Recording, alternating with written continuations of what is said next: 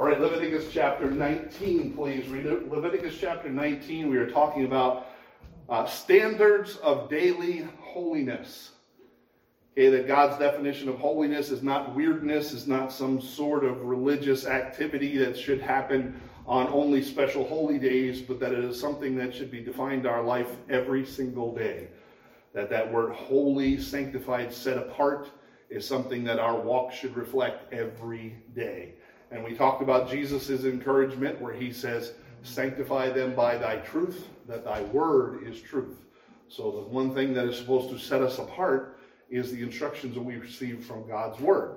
Last week we were talking about Leviticus chapter 19, and we looked at the Sabbath.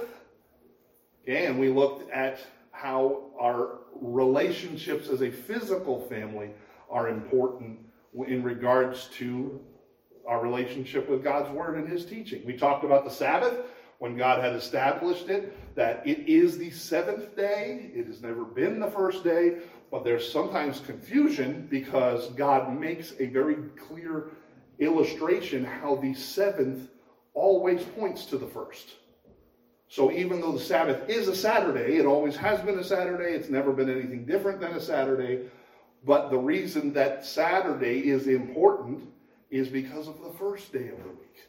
And when God established it, okay, at Passover, he said, I want you to make two special days. On the first day of the week, this is what you will do, and on the seventh day of the week, this is what you will do.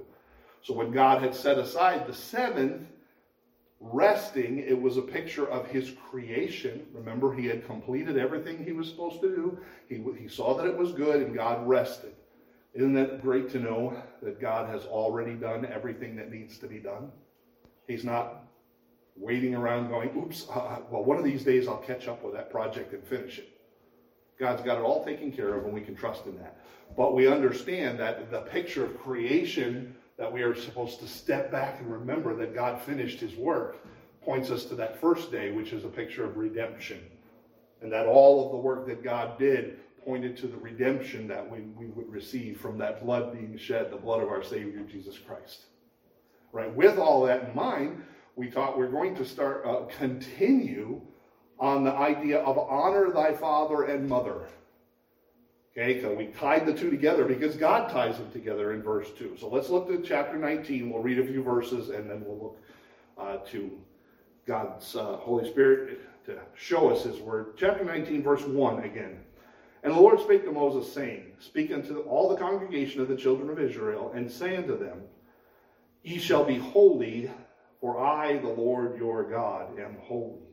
And again, that is probably, arguably, the theme verse for this entire book that we are supposed to be set apart because God is our God. And we looked at how many times he references that. Look at verse 3. Ye shall fear every man his mother and father, and keep my Sabbaths. I am the Lord thy God. So we talked about how important those things are together. And then verse 4 says, Turn ye not unto idols, nor make unto yourselves molten gods. I am the Lord your God. So that is where we will be picking it up today and covering this information. So let's have a word of prayer.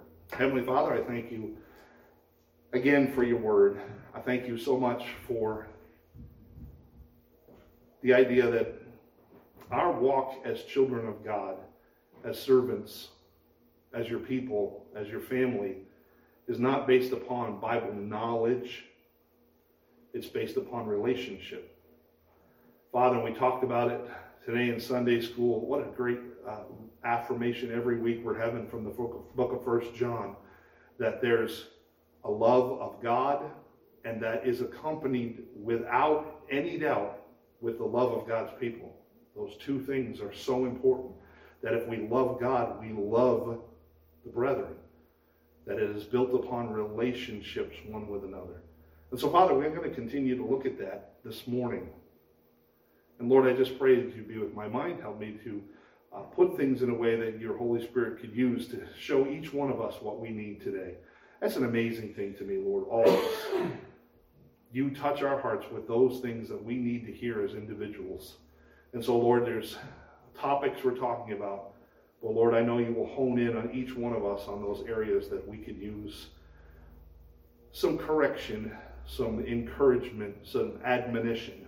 And Lord, I just uh, thank you for the power of your word and what it means. In Jesus' name, amen. So, we are talking here about this relationship with children and their parents. Um, our lives are based upon relationship. Okay, God, the creator of all things, knew how he had put Adam and Eve together, knowing that they would be the first parents who would bring children into this world. He designed the entire system, even though sometimes I think some of the people I meet might have been born under a rock. Okay, uh, that's not how it works. Each and every one of us are given physical parents. We are all born into helplessness. Okay, and uh, we're talking about Ethan's first birthday coming up here pretty quick. Um, not like a lot of animals where you, the mother and father, the parents, uh, the uh, male and female of the species that produce the young, never even see the children. They lay. I, I, how many of you love watching those videos about sea turtles?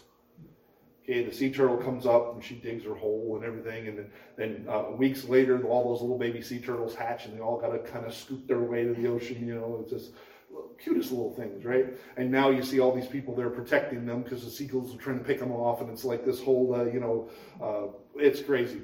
But mom's not there looking over them. They're born and they're a fend for themselves. Uh, well, God designed human beings as a picture, and that is why He declared Himself our heavenly Father. So I want us to understand this imagery that God uses. He doesn't just declare Himself Almighty God Jehovah. He is the Father in the system that He put together. He bases this on a relationship.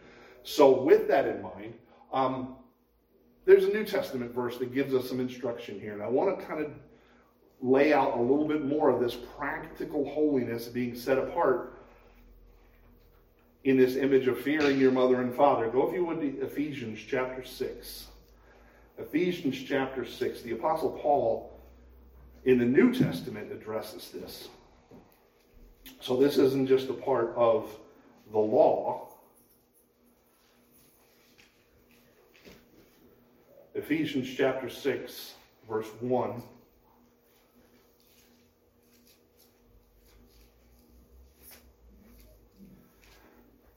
He says, Children, obey your parents in the Lord, for it is right. Honor thy father and mother which is the first commandment with promise. We're going to look that up very carefully because the Apostle Paul brings out a very, very clear addition to what we're looking at that there is a promise that is given with this commandment. Right now, I want to point out something uh, kind of important here because we're going to look at it from two different directions today. Notice the first thing that children are responsible to do, children who might be in the room, okay, um, is children obey your parents. Then the second step to that is honor your father and mother. You know, I want you to understand this. We're going to talk, you'll see how this plays into what God's trying to teach us in a few minutes. The first response is action. You obey. Okay, little Ethan upstairs, about to be a one year old, uh, he doesn't necessarily understand when mom and dad tell him certain things no. Okay?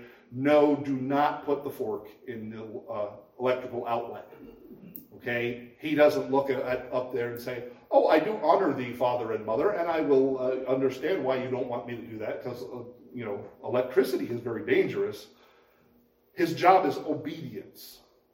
Okay? When children are that age, they don't necessarily even understand the parental role. They just know these big people around and give me what I want when I cry. Okay, I try it, it doesn't work.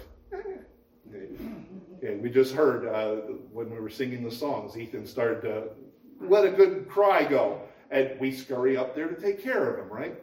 Because they don't necessarily understand. The issue first is you obey, which develops in you a proper attitude to those parents that you have. Once that proper attitude begins to be developed, then you honor them. So the first step is the action. You do what you are told. Okay?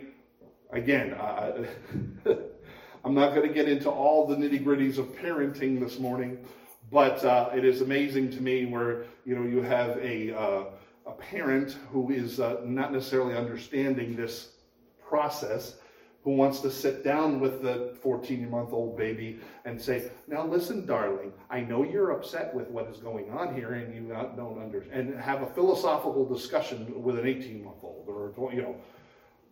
The job, according to God's word, of young children is obedience, even if you don't like it. okay, now you say, well, yes, Pastor, I understand that. That's that's a common understanding. Let me talk to you about for a minute about armed forces. Anybody serve in the army or in any of the armed forces in our country? Okay, uh, when you first joined up, what was the goal of the drill instructors and boot camp? You obeyed without question, didn't you? As a matter of fact, um, I, and I love using this, uh, uh, sir, I know you asked me to drop and give you 20, but I'd really like it just to go drive the tank. Okay? Yeah. No, sir. No, sir. Uh, a lot of things I'll do. I'll go to march and stuff, but drop and give you 20? No, I'm not interested in that. No. The objective is first obedience. When you obey, then you learn the, to respect the authority structure that is put in place, and the system works because you understand that there are superiors to you who, when they offer a command or a suggestion, you take it. You with me so far? Well, God has done that with parenting. The job of children is not necessarily to understand why you're being told what you do, but to do it and obey. And then you begin to understand that God has established a structure for your protection to function under, and then you begin to honor the fact that this system works. You know, please, I, God created the family to work this way. Armed forces don't necessarily work that way all the time, but the picture is the same. Often the, the understanding is first you must obey, then you begin to honor. Okay, I can't even imagine what it would be like to be in a, a boot camp and refuse to obey your superior officers. Don't even want to think about what that might be like. Okay, um, but I want you to understand God lays this out carefully. First is obedience, then honor. Because you cannot develop the proper attitude until you understand that there's a structure of obedience and protection and security that God has established. So he says this is the first commandment with a promise. Well, what's the promise? Go back to Exodus chapter 20. Exodus chapter 20.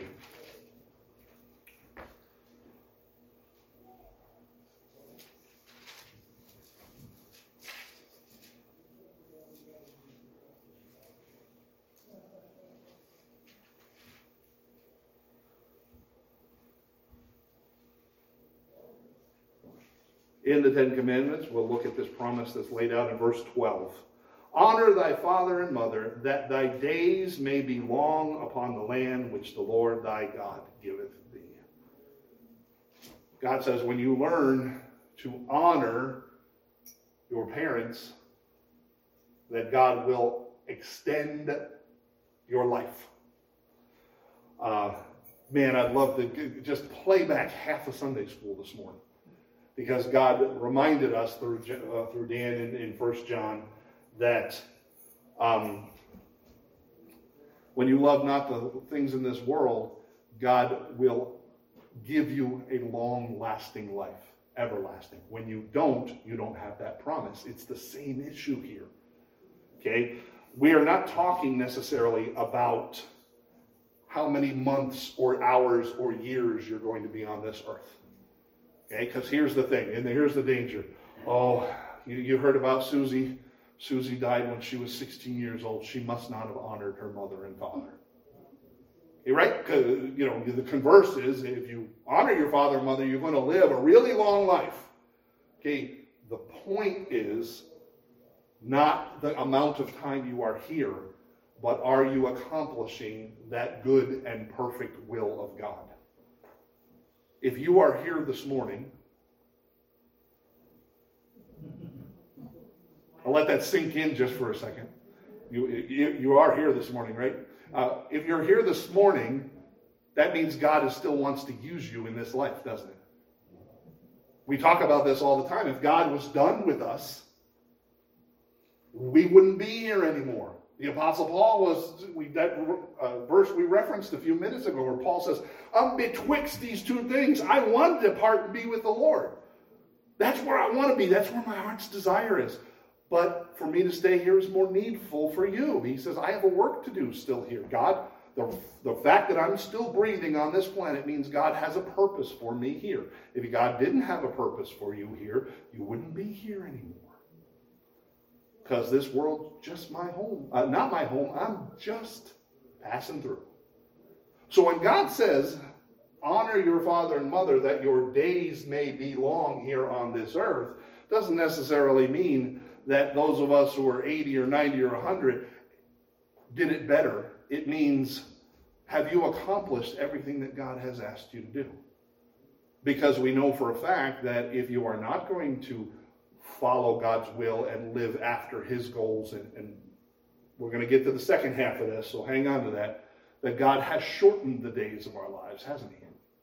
As a matter of fact, when we talk about the Lord's Supper, doesn't God say, uh, if you don't take it properly, if you're not living that life that I want to be uh, examined before the Lord, that some of you are weak and sickly, and some of you even sleep. That God will shorten the days of someone's life if they are not living the way that He deems fit. You with me so far? I, I want us to understand this that when we're talking about length of days and long life, God has uh, made this very important. Now, today in our country, in the U.S., this is a joke. There are cultures around this world where still honoring father and mother is important. In our country, it's pathetic. Uh, you think of some of the Oriental countries and even some of the Latin American countries where a mother or father or a grandmother or a grandfather has a great respect. And that God reminds us that the gray head is something that you should be cherishing. That when God has put many years in your life under your belt, that there's a wisdom that comes with that. Um, we're in our country pretty sad that we don't have that kind of respect as a whole anymore, as a culture.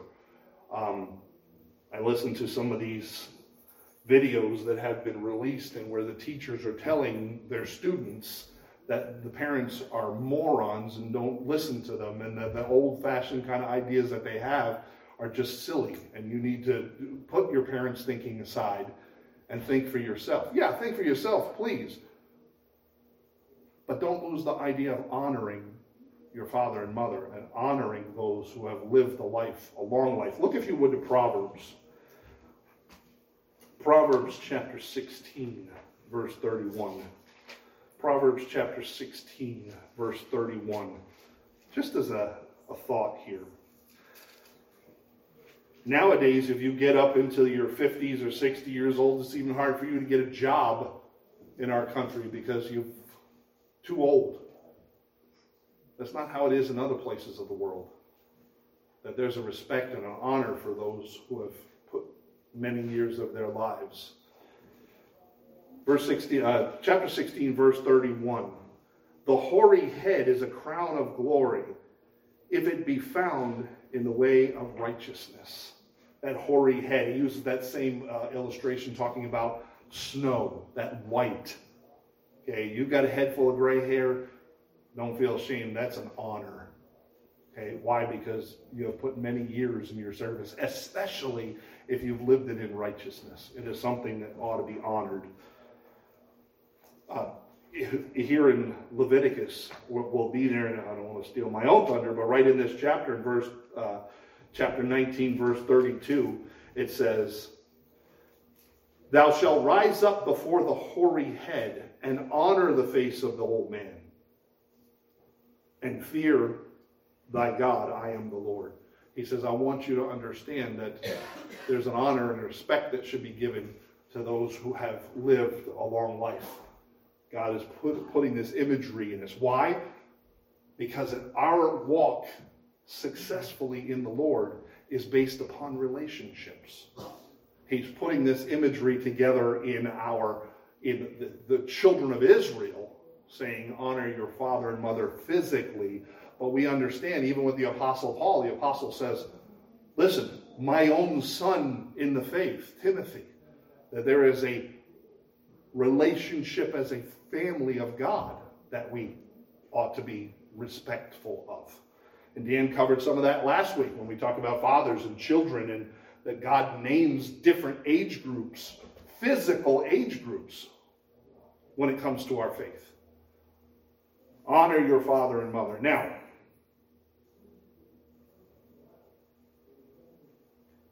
God gave you your parents, right? How many of you had a chance to pick your parents? You get a chance to pick your parents? Right? Just before uh, you entered the womb, you had a conference with God and said, All right, Lord, uh, I want a really, really rich family, and I want them to be really intelligent. Uh, didn't work that way, did it? We didn't get to pick our parents. Okay? And some of you children are going, man, if I got a chance to pick my parents. Understand something. God chose you to have your parents. Now, does God make mistakes? Now, I'm going to boil this down. It's not going to necessarily sound good, but I want you to understand something here when it comes to honoring your father and mother.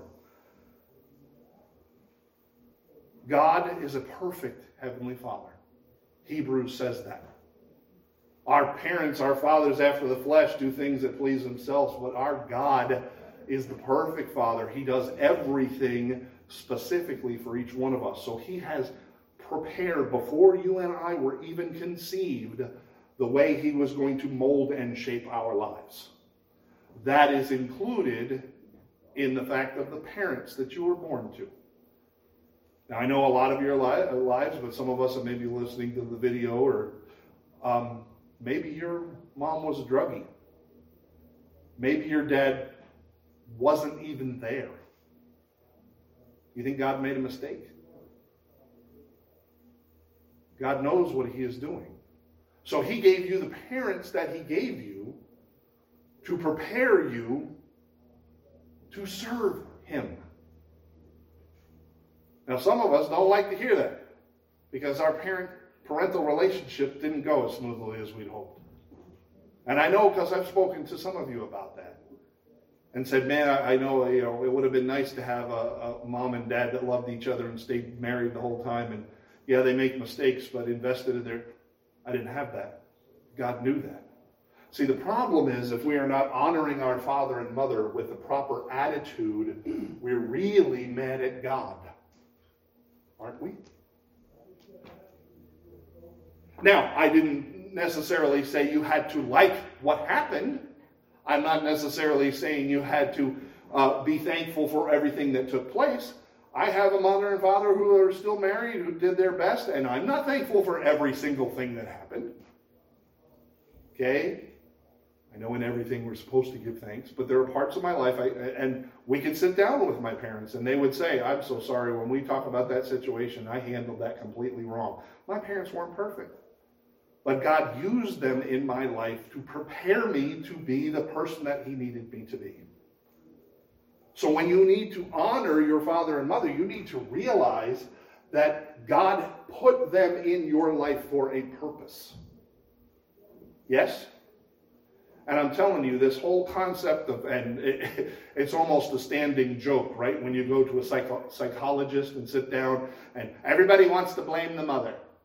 Everybody wants to blame the father. Okay? And again, your upbringing may have caused certain things to occur in your life, and I will not disagree with that. But the fact is that God put you in that family for a purpose. You didn't choose it, they didn't choose you. God set it up. So there is an honor that needs to take place. Why? Because God said so. Yes? Now, please, I'm trying to boil this down to everyday holiness, everyday sanctification being set apart.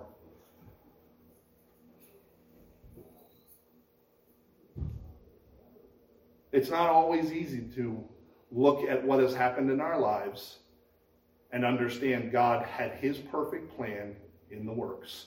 We right now, our Wednesday night, are studying the book of Job. Job never finds out in his entire lifetime why those tragedies happened in his life.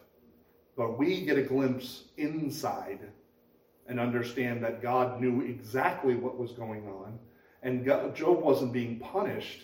Job had the privilege to stand up as one of the number one targeted warriors in all of history to show that he would not curse God. Everything that Job went through was a privilege because God was able to use him. When we are honoring our father and mother, it doesn't necessarily mean that everything went smoothly. Maybe your father and mother treated you badly. Maybe you don't even know who your father and mother are. Maybe your father and mother have since gone on to be passed away and they're not here anymore.